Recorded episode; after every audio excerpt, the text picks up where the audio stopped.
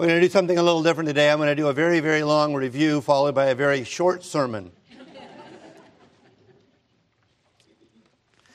and um, hopefully it'll be clear to you why I've chosen to do that. Because as I've been uh, surveying, you know, the congregation and other people who are following this series, I have really found a pretty broad spectrum of responses to this series through Revelation. Some are razor focused. Just, I look at you and you are just rapt with attention. And some of you have conveyed to me that you've been more encouraged in this series through Revelation than you've ever been in a series through Revelation. And I find that reassuring. It's kind of a goal, you know, that, that I have. Others, though, are um, confused. They're like, I'm not really sure where everything goes. You know, it's like a Rubik's Cube, and you just keep twisting and twisting, and you're just wait, trying to get one side to be the same color, you know, or something like that. I find that challenging. That's a, you know, as I sit down, I, like that's the challenge. Others I've seen sleeping deeper than I've ever seen a member of this church. Mouth open, drool coming down. And as a pastor, I find that humbling. to, to be sure, Revelation can be a very difficult book. And I don't want to sound harsh, but I think one of the reasons that it is difficult, at least in part, is due to the popular theological carnival surrounding its message. I mean, the books and the movies and all of these things, and the way it's presented in our popular culture, I have found very confusing. And uh, whereas I'm trying to make things simple, I feel like I'm contending with a very confusing eschatological atmosphere. We, we, we tend to just, I would argue, without any exegetical or interpretive warrant, just drop thousands of years between verses. That if you're just reading it, you're not going to find thousands of years in those verses. As I also mentioned, we often read it with the newspaper in mind rather than the Old Testament in mind, which also makes it confusing. And because of the symbolic language throughout the book, we tend to impose what I have found to be strained conjecture regarding who's who and what's what. Uh, the chapter we're about to embark upon, I think, is a prime example of that. The 144,000. Who are they? Are they Mormon elders? Are they Jehovah's Witnesses? Are they 144,000 Jewish Billy Grahams in a post rapture seven year tribulation? I mean, the guesses go on and on and on in terms of who these 144,000 are. Now, in these messages, I find myself pursuing three things. One is to make it simple. I mean, I think the Bible calls us to make things easy to understand. That is a, a goal I have in an otherwise difficult book to understand. Secondly, and these aren't necessarily in order because secondly is probably the most important thing, that the messages be biblical, that we're actually preaching the full counsel of God. And third, I think naturally follows if those first two are happening, and that is that it be ministerial, that you understand it, that it's biblical, and administers to your heart. Years ago, I did a series called remedial Christianity. And um, in that series, I sought to convey all the things that I felt like I had to unlearn and relearn. That's what remedial means, by the way. Remedial isn't beginning. You know, if you have remedial English, it's not beginning English. Basically, remedial means you've learned it the wrong way, you've got to unlearn it and relearn it, which makes it kind of more difficult. And I think we're all, we all do that kind of all our lives, but in this particular series, I felt like I had to do a lot of U turns And so in that series, I was like, here's what I believed. I had to unlearn that and uh, relearn it, and then I was trying to help others who were in that same course. But I have to say, there's probably not a book in the Bible, not a topic that warrants more of a remedial approach than the revelation and eschatology. There's so much we have to unlearn. It makes me think about the military flight instructor. You know, he's got all of these young pilots, many of whom have flight experience because, you know, they were crop dusting in their farm or whatever. And the military instructor goes, You need to forget everything you've learned. I kind of feel we almost have to do that. We need to, we need to kind of extract from our minds everything we've been bombarded with in terms of what we've learned about the revelation and get a running start at chapter 7.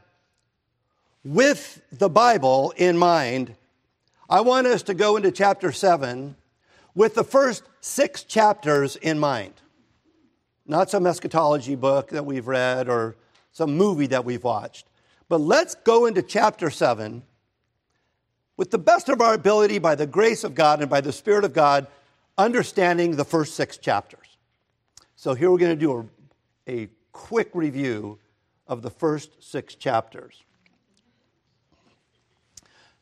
Two times, two times in the first three verses of the Revelation, we are told that things are about to happen. Right? Let's read this Revelation 1 1 and 3.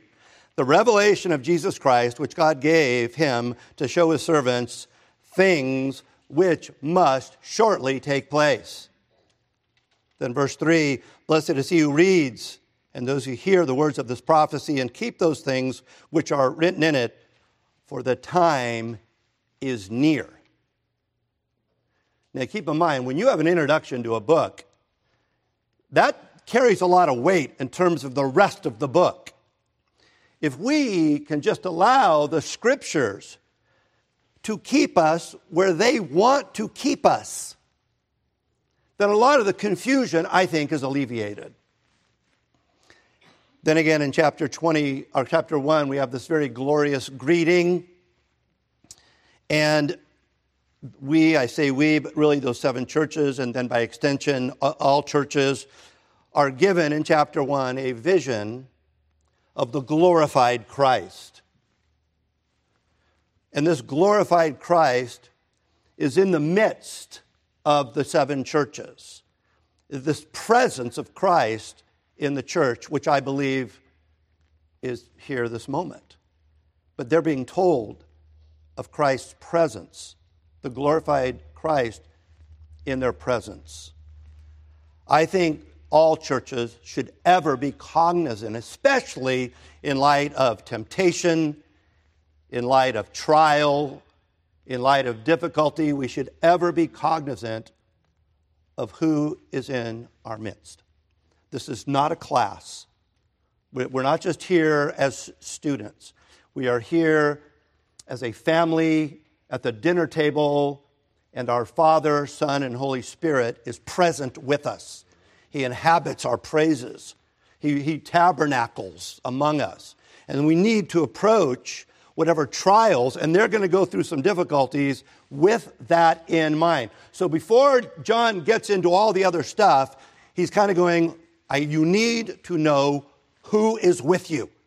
And you have this amazing description of the glorified Christ with a sword coming out of his mouth and eyes like the sun and so forth. After that, that's the things that John had seen. Then he's told to, to, to convey the things which are. So now we go into chapters two and three, because the Revelation gives us its own outline, right? The things that you've seen, the things which are, and the things that will take place after this. We see that in chapter 1, verse 19. So in chapters 2 and 3, we see the second part of the outline, which is our letters to seven churches. The theme of all those letters, and we went through that in detail, so we're not going to do that obviously now, But basically, generally speaking, the theme of those seven letters is to repent, to persevere, and to overcome in light of difficult days ahead.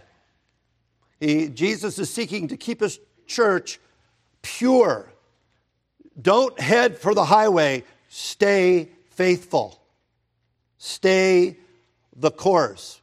And each one of those letters, we see a description of the glorified Christ, right? And so every time there's a letter to one of the churches, they're reminded of chapter one. We are always to be reminded of chapter one. So, so before Jesus starts giving them instructions, it's almost like remember chapter one, remember chapter one, remember who I am, remember I am with you, and so forth.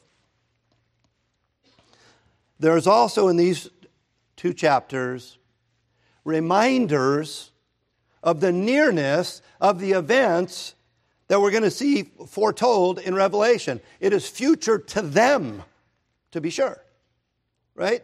And they are told over and over again to expect something, something is imminent for them. In chapter 2, verse 10, writing to Smyrna, they are told not to fear any of those things which you are about to suffer. You see the nearness there. You, as a church, Smyrna, are about to suffer some things. Don't fear. Recognizing that this, what I'm about to read, is not a reference to the second coming, and, and there is going to be a second coming, a literal, physical second coming of Christ, but that's not what this verse is saying. Revelation 2:25, writing to the church at Thyatira, he writes that they should hold fast what you have till I come. That church is being told that. So whatever that coming is, it's a different thing than the second coming. Similarly, in his letter to Sardis, he writes, Therefore, if you will not watch, you know, he's, now he's writing to a first century church, I will come upon you as a thief, and you will not know what hour that I will come upon you. That church received this letter. So the original readers had to understand that in some sense, Christ would come upon them as a thief. Speaking of the soon coming hour of trial, which I would take to be a reference to the destruction of the temple, the destruction of, of, the, of Jerusalem, the, the siege and fall of Jerusalem. Jesus warns the church at Philadelphia Behold, I am coming quickly. Hold fast what you have, that no one may take your crown. You see there again, right? He is coming quickly. Some people will say, well, that means when he's coming, he's going to be, he'll be really fast. I don't think that's what he's talking about. I don't think that's the natural reading of the text because we already read that the time is what? Near, right? So he's just repeating the fact of what we already seen. And then we see the final promise in all these seven letters to the church at Laodicea. To him overcomes, I will grant to sit with me on my throne, as I overcame and sat down with my Father on his throne. That ends part two seven letters to the seven churches. And then we move into the things which will take place after this. Now we are currently in you know, Roman numeral three of the outline. And that begins with chapter four. Now, and I'm going to say this over and over again because it just is so hard for us to get. With no indication of any lengthy interval of time, like we'll see in chapter 20. We're going to see in chapter 20 a thousand year period. That's a long time. But here, with no indication whatsoever of any lengthy period of time, we see John, and only John, swept up into the throne room of God. We see that in chapter, chapter 4. It's as if They've just been promised by Christ to sit on the throne, right? That's the promise at the very end. And then they get to see firsthand that throne room. This is what you're promised to sit with Christ on his throne, and then John, by vision, conveys to those seven churches and to us, by extension, that very throne room that he had just referenced in terms of that promise. Now, remember I said in chapter 1, we see the vision of Christ in the midst of the churches, right? He is here in a spiritual sense. He is here with us. But in chapter 4, we're given a vision of the glory of God and the heavenly host. In chapter 1, it's the God who is here. It is the Christ who is here. In chapter 4, it is the God who is there. We think God made me think just now of the Lord's Prayer, right? Our Father, which art in heaven. You have the immanence, our Father, intimate relationship, which art in heaven, transcendence, the God who is there. And we see this kind of going back and forth actually through the revelation. We, so John is given a vision of this celestial worship with the seraphim, cherubim, the spirits of God, the 24 elders. We see all of this happening in that throne room. He is being worshiped in chapter 4 as creator, for you created all things. But as we had mentioned when we went through that, the mere acknowledgement of a creator is not necessarily good news. Right? I mean, it, I, I put down here the reference, Isaiah 6 5. When Isaiah had the very similar experience and he saw the glorious heavenly host worshiping the one who sat on the throne, he didn't immediately join in in the worship, right? Well, what did he say? Right, exactly. Woe is me, for I'm a man of unclean lips, and I live among people of unclean lips, for my eyes have seen the Lord of hosts. It wasn't immediately good news for Isaiah and it's not immediately good news that there simply is a creator. But the worship moves in chapter 5 from creation to redemption. Now, in chapter 5, we read in verse 9, and they sang a new song saying, You are worthy to take the scroll and to open its seals for you were slain and have redeemed us to God by your blood out of every tribe and tongue and people and nation. We also see in chapter 5 the introduction to this scroll that we just read about. This scroll that has seven seals on it. Well, what is that? I would argue that that is judicial and redemptive history especially that which is about to take place. That scroll contains things that God is about to do. And as each seal is removed, we get a little bit of a preview of what we're going to be reading throughout the rest of Revelation. Now, I must repeat that in the text, you see no great interval of time. We're reviewing. I, I reviewed it, I reread it. You can reread it yourself. You're not going to see it. You're not going to see, and then thousands of years later, this or that will happen.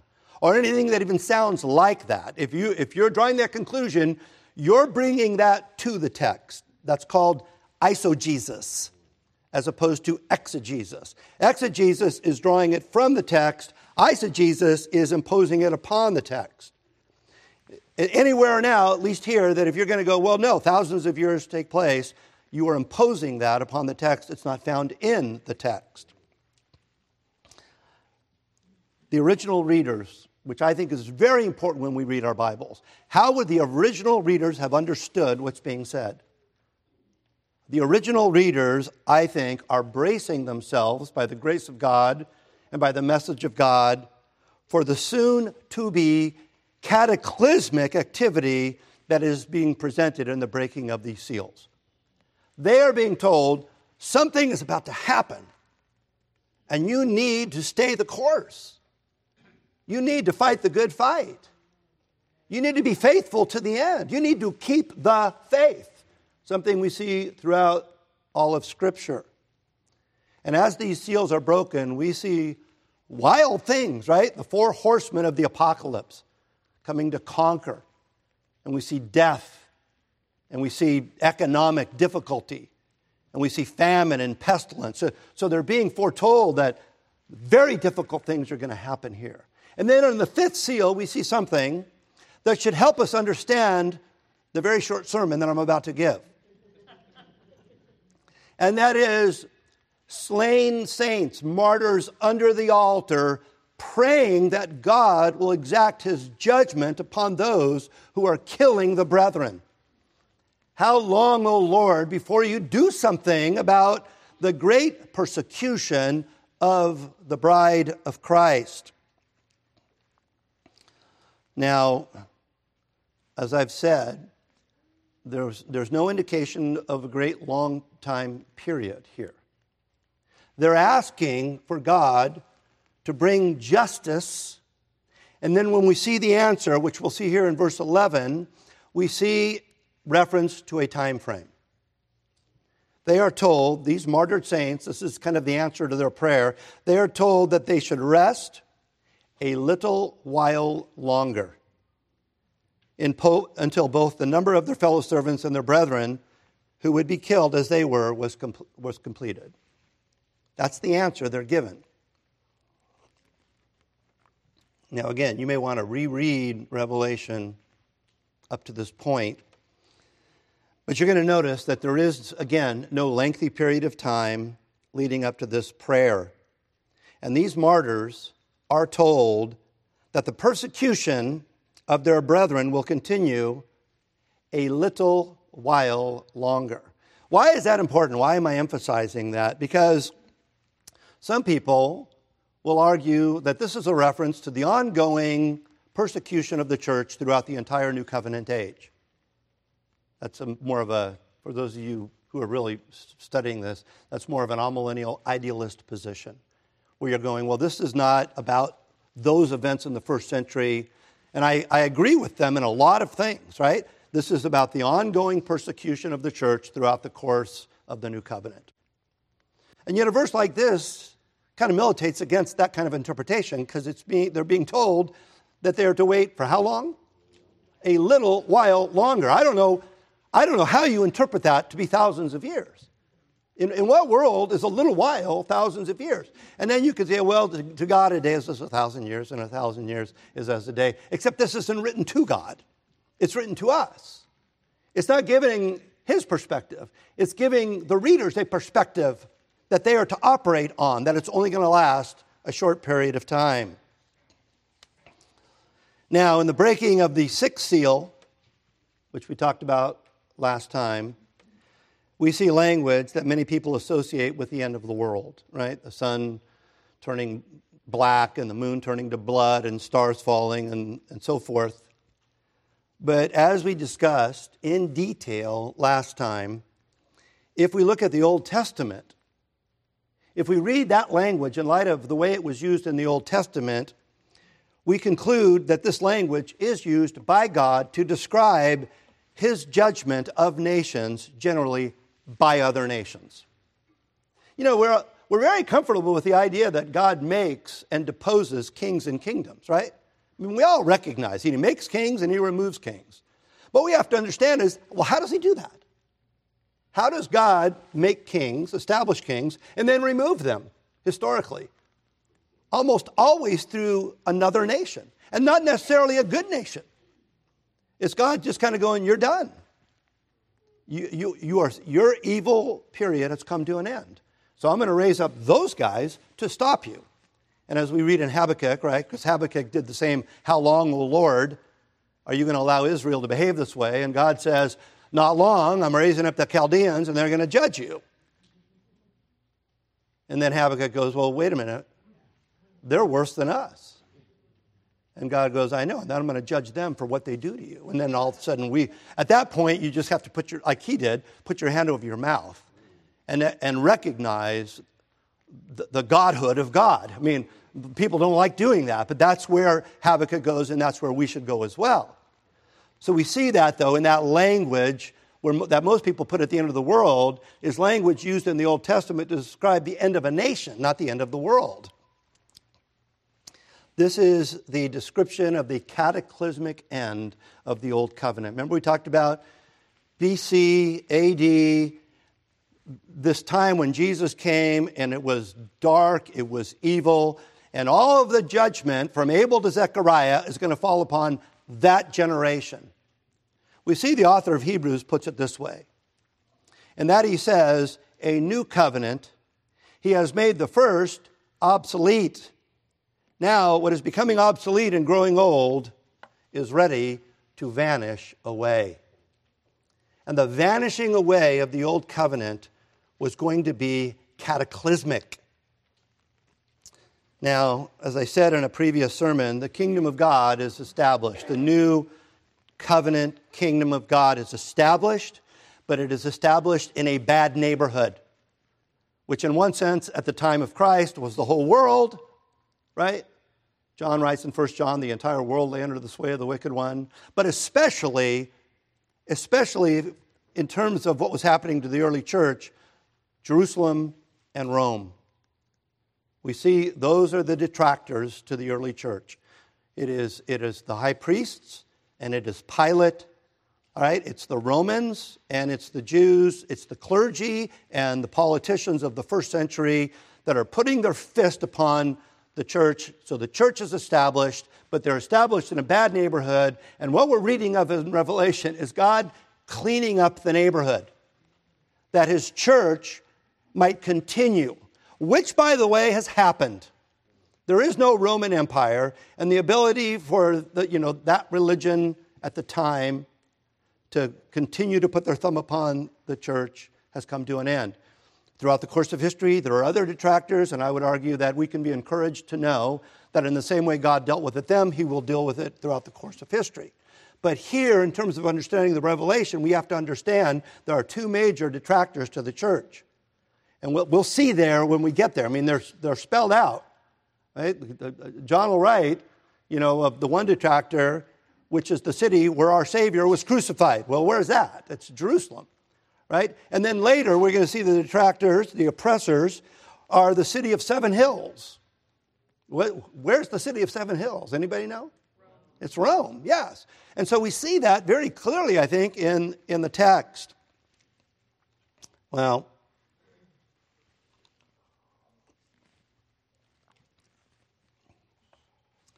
now we get, now we're about we're about to the sermon. But I think we need to approach chapter 7 with all of that knowledge and this question. Some very severe things are about to happen. We all know it, right? If we read Revelation, it's explosive, it's judgment. The question here's the big question Will, will Christ protect his bride? in the midst of this big explosion that's about to take place. What about, because those, those martyrs, right? Think about them. They're under there going, Lord, how long before you vindicate us? How long before justice is served? Not long. It's about to happen. Rest a little while. Justice is going to come. And you might start thinking, well, if the bombs come, are the bride, is the bride of Christ going to find themselves victims of friendly fire, right? When the temple is destroyed, will, will there be those stones collaterally landing on the bride of Christ? Will, will God, what is God going to do with his people when the Roman armies come in and exact judgment in a community, by the way, where it, there was no clear, super clear distinction between the Jews and the Christians, at least from the position of the Romans. As far as the Romans were concerned, the, the Christians were just a, a, a Jewish sect. It wasn't as if they're like, well, there's a church, so let's not touch that church. That's not the way it was working. So you're kind of going, well, what is going to happen when all of this horrible stuff takes place? What's going to happen to the kingdom of God? Will they be preserved? All right, you understand the question? Because it is a gigantic question that needs to be answered. And now we will start the sermon. There's only a couple pages. I only did three verses because I want to be merciful towards you. Revelation chapter 7, verses 1 through 3. Hear now the word of God.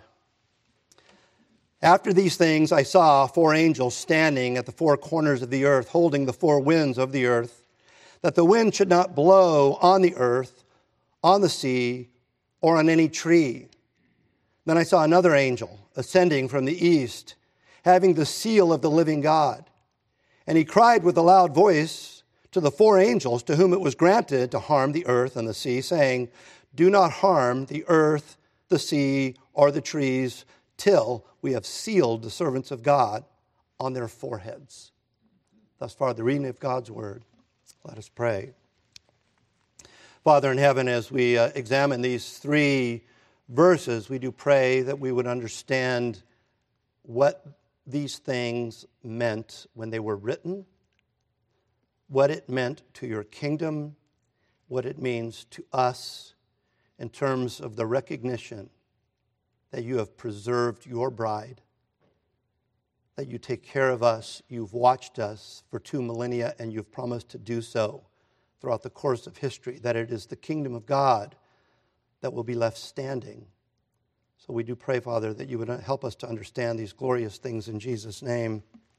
Amen.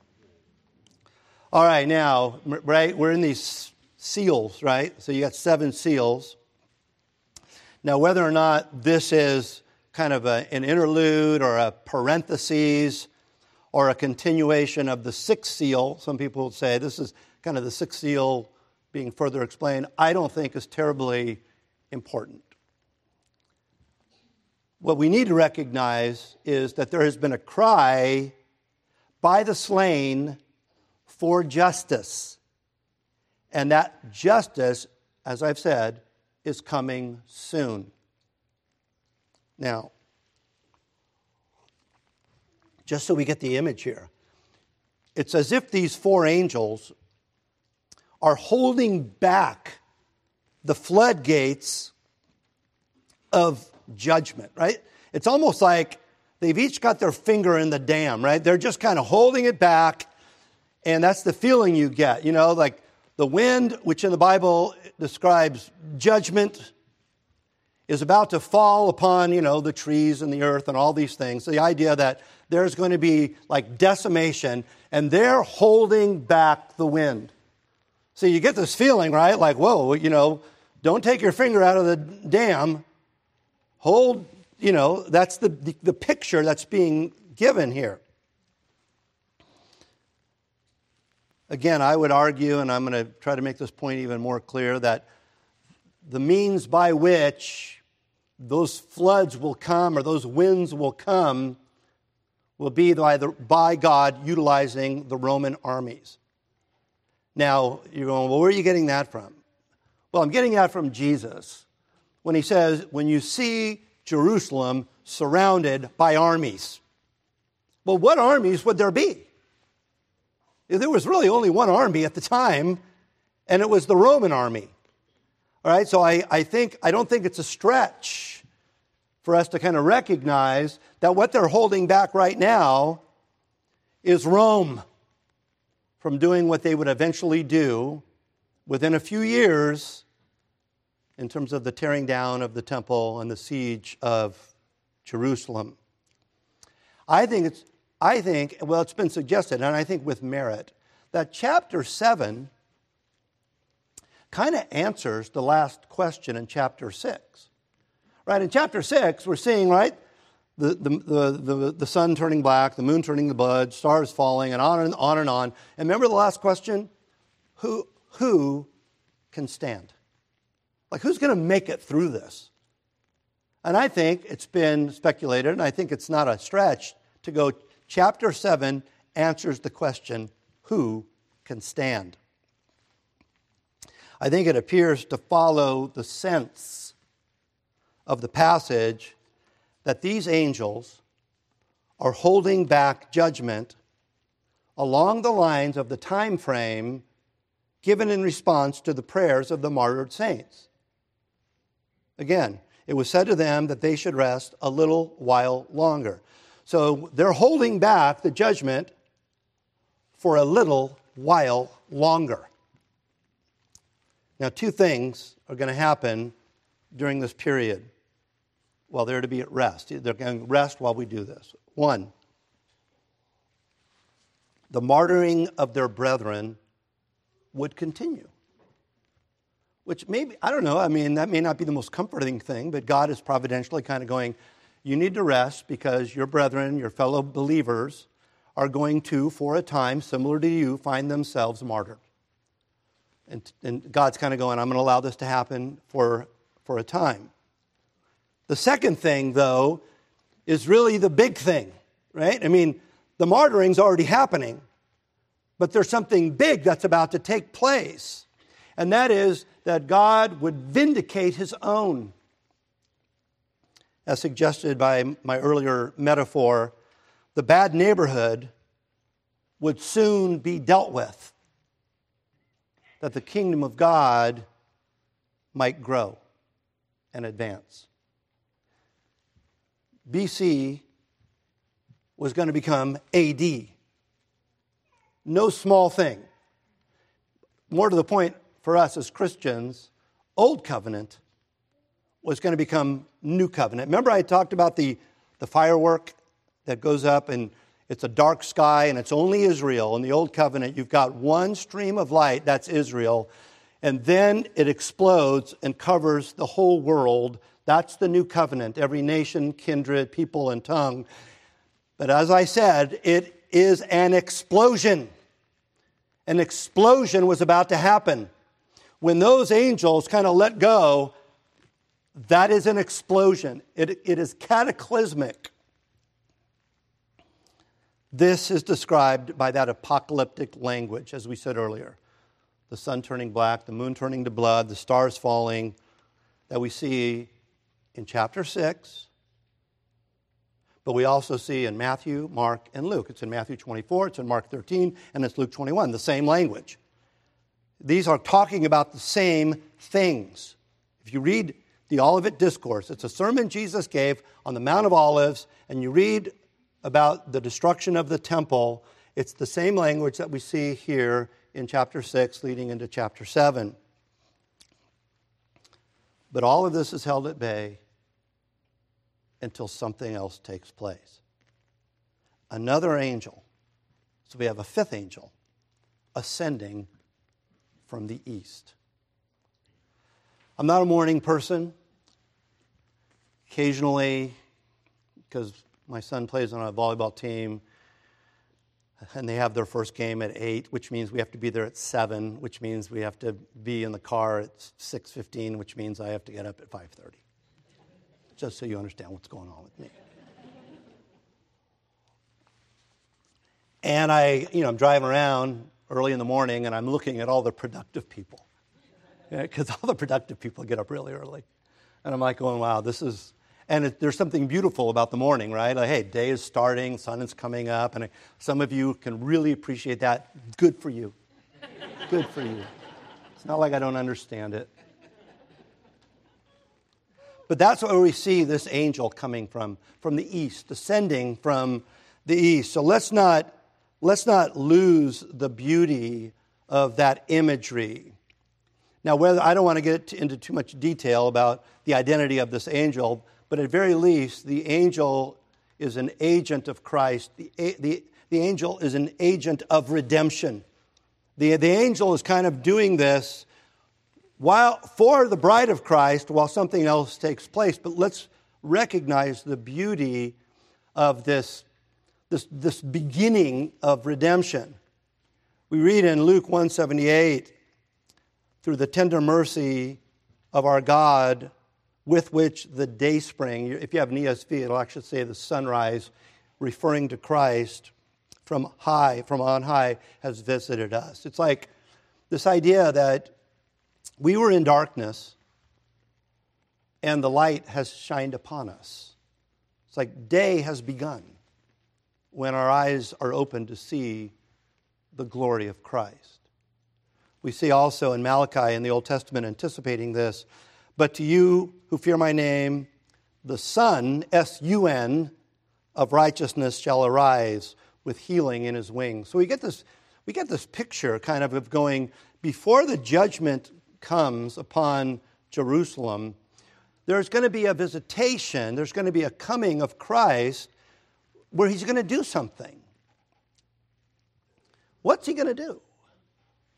When you read your Bibles, you see emblems, you see implements, you see sacraments, all designed to teach us of deliverance. We see it over and over again.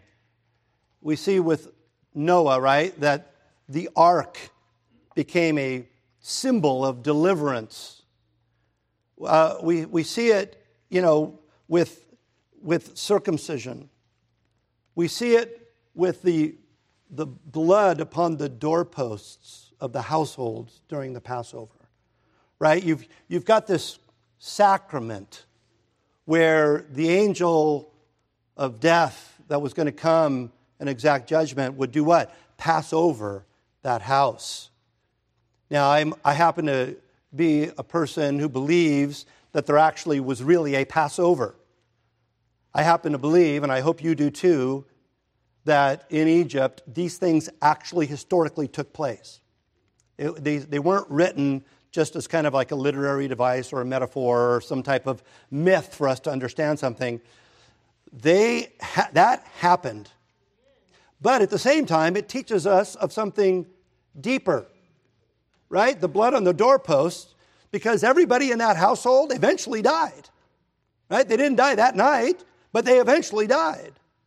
So the blood over the doorpost, even though it had an immediate application in terms of nobody's going to die tonight, not on my watch, there was an eternal application of deliverance from death that we see when we recognize that it was not the blood of a lamb, but the blood of Christ that delivers us, us eternally but it is not one to the exclusion of the other, which I'm afraid oftentimes people do. They're like, well, I'm going to believe in the blood of Christ, but I'm not going to believe that there was a literal flood, or that there was a literal Passover, or a literal splitting of the Red Sea, and on and on and on.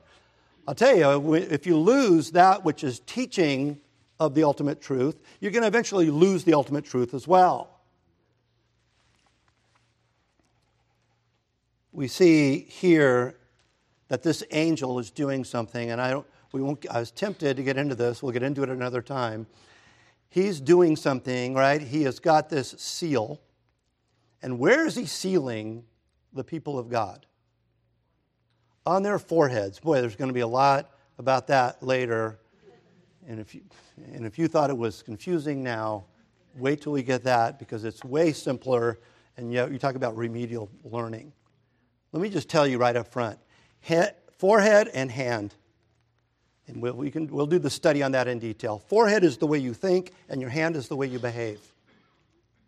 That's all the way into the Old Testament.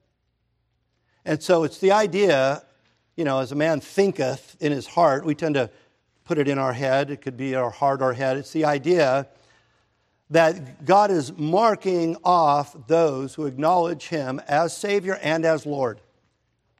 In our, in our minds, in our foreheads, He's my Savior and I'm following him by the efforts of my hand, my right hand, especially indicating what I do, my behavior.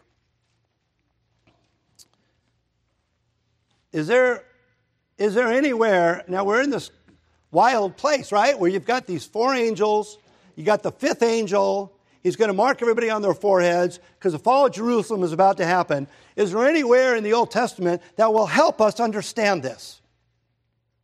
Remember, I was saying you're not going to understand Revelation unless you do some homework in the Old Testament. Is there anywhere that can help us? Is there some parallel in the Old Testament to what we're reading here? You must recognize by the fact that I'm asking the question that the answer must be yes. All right? In Ezekiel chapter 9, which is, you know, written approximately 600 years before the birth of Christ, Israel is going to be sieged. Very similar to what we're reading here. There's going to be the fall of Jerusalem by the Babylonians. And what we see, and we don't have time to get into it now, but you, you can read it on your own, is that there is another angel with an inkhorn who's going to go around and mark those people who belong to God on their foreheads. that when the Babylonians destroy Jerusalem, that the people of God are left untouched. There it is, right there. You've got the exact parallel. The same language, the same nation being judged. It seems to make all the sense in the world to go, what God did in 586 BC through the Babylonians, he's about to do again through the Roman armies. Well, I want to take just one second and talk about the people who were in Israel at the time of that event in 586. A little bit about, we'll go back even a little further, but I just, I want to say this because I kind of feel like a lot of us feel the way these people felt. Because the way those people in Ezekiel chapter 9 are described in terms of the faithful, Ezekiel 9 4, you can put it up there. They are identified as those who sigh and cry over the abominations that are done within it. There are many of us who feel grief with what's going on in the church and what's going on in the nation, which I think is an extension of the influence of the church and the current downward trajectory. And we see that here, right? They are sighing, they are lamenting. They're looking around going, What are we doing? And that is the way they're identified as the faithful. We see a similar disposition going back even way further with Lot in Sodom and Gomorrah. Like, you wonder, how did Lot feel about his environment? Well, Peter actually shares it with us in the New Testament, saying that Lot, quote, was greatly distressed by the sensual conduct of the wicked. For as that righteous man lived among them day after day, he was tormenting his righteous soul over their lawless deeds that he saw and heard. And he's there and he's watching this and he is grieved by his environment. And there would be a judgment. Well, let's put it, let's bring it even further. Jesus, he's looking over Jerusalem, right? He, you get this image that Jesus, the, there you have this impending judgment that's about to fall on Jerusalem. And what does Jesus do? He weeps over Jerusalem. It, it's grieving him that the covenant people of God had departed from the path of righteousness. And, that, and we're told that in light of the judgment that was about to fall upon them. So we see it with Lot, right? We see it in Ezekiel chapter 9, we see it here, and we see it elsewhere. Well, going back to then an understanding of this passage, what will happen to the bride of Christ? All this bad stuff's about to happen. What about those seven churches? Jesus is telling them, you know, you've got to stay faithful, stay the course. Don't go, don't follow, you know, those people who are trying to get you into their life and worldviews and their systems of ethics and on and on and on. Will they be judged along with the detractors? So let me ask you this question. In all of his talk, in all of Jesus' talk of tribulation that we read of in Matthew 24, in Luke 24, uh, Mark 13, and Luke 21, does Jesus give any advice to those who are his in terms of this impending judgment? Does he say anything? Yes, he does. In all three Gospels, Matthew 24, 16, Mark 13, 14, and Luke 20, 21, we see the warning from Christ with these words Then let those who are in Judea flee to the mountains. Remember, I said a minute ago, when you see the armies surrounding Jerusalem, you need to flee. You need to get out of Jerusalem. Now, let me tell you something. I, you know, here's something, and you can challenge me on this during Q and A if you'd like. It seems obvious to me that if this is a prophecy about the second coming and the judgment of the entire world, how am I going to flee to the mountains of Judea if I live in Torrance? And he's kind of going, Oh, you, you're, you in Judea. Well, yeah, what about people who live in Redondo? Where are they supposed to go? So you, you see here, at very least, I mean, there's a way to make that work, don't get me wrong. It's not like people who hold these positions aren't smart. But it doesn't seem very natural. It seems like Jesus is going, This is going to happen here, and you people who are here who are listening to me talk, you need to know it's coming and you need to get out. Well, did that happen? Well, let me read a couple of historical references. These, these are extra biblical. All right, so it's not in the Bible, but it's his history. Eusebius, the fourth century historian, wrote this, talking about the fall of Jerusalem. He wrote, The whole body, however, of the church at Jerusalem, having been commanded by a divine revelation, wonder who gave that, given to men of approved piety there before the war, and by the war they're talking about the war between Rome and, and uh, Israel, Jerusalem, removed from the city and dwelt at a certain town beyond the Jordan called Pella. So, according to Eusebius, they did. They're like, we need to get out of here. Now, J. Marcellus Kik, I think, remarkably points this out in his book. Um, well, Chilton quotes him, but Kik wrote a book on eschatology, on postmillennialism. Kik wrote this It has been estimated that over a million Jews lost their lives in that terrible siege, but not one of them was a Christian.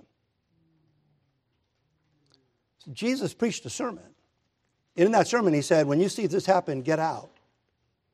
And people who believed him got out. Now, of course, those are extra biblical, historical accounts of these events. And you know as well as I do that they don't, they're not canon, right? They're not the Word of God. But what is not extra biblical is the warning of Christ to flee Judea. That's not extra biblical, that's in the text. And what's also in the text is this angel of deliverance holding back the judgment of God while those who belong to God are sealed. And as we learn in Ezekiel, the ones who are sealed are the ones who escape that historical judgment. Now, again, and again and again, these prophecies force us to militate against the idea that God has destined all of, all of history to move in a downward trajectory.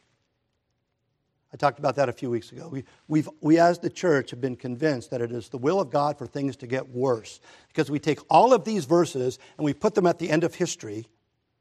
We universalize them rather than the natural reading of the text, and that is, it's just the opposite. It is God removing from the equation those who would snuff out the church that the kingdom of God might grow, and those who take rank against the Lord's anointed would find themselves in the derision of God.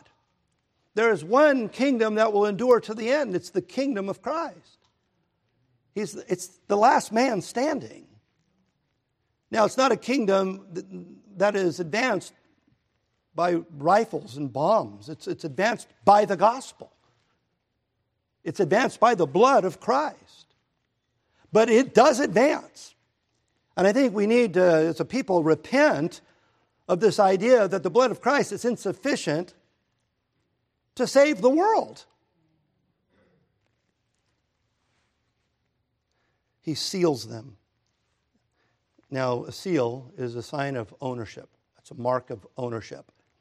So we have this seal. I don't think it's a literal seal. I don't think there was ink or a tattoo or a stamp or anything along those lines. If you're in Christ, you have a seal, right? The seal of the Spirit that you belong to Christ. That you're his The sacraments, right? They're signs and seals that we belong to Him. And let me just finish with this. Even though the protection and the preservation in the context of chapter 7 involved protection from the Roman armies. Remember, I, this is the historical event Rome coming in. Let us not think that it ends there, and let us not think that it's even primarily there.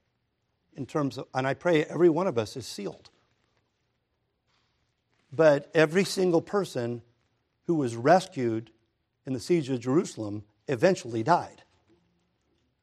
And, and, if, and if that seal only meant I'm rescued from this one event, this historical event, then you've really missed the point.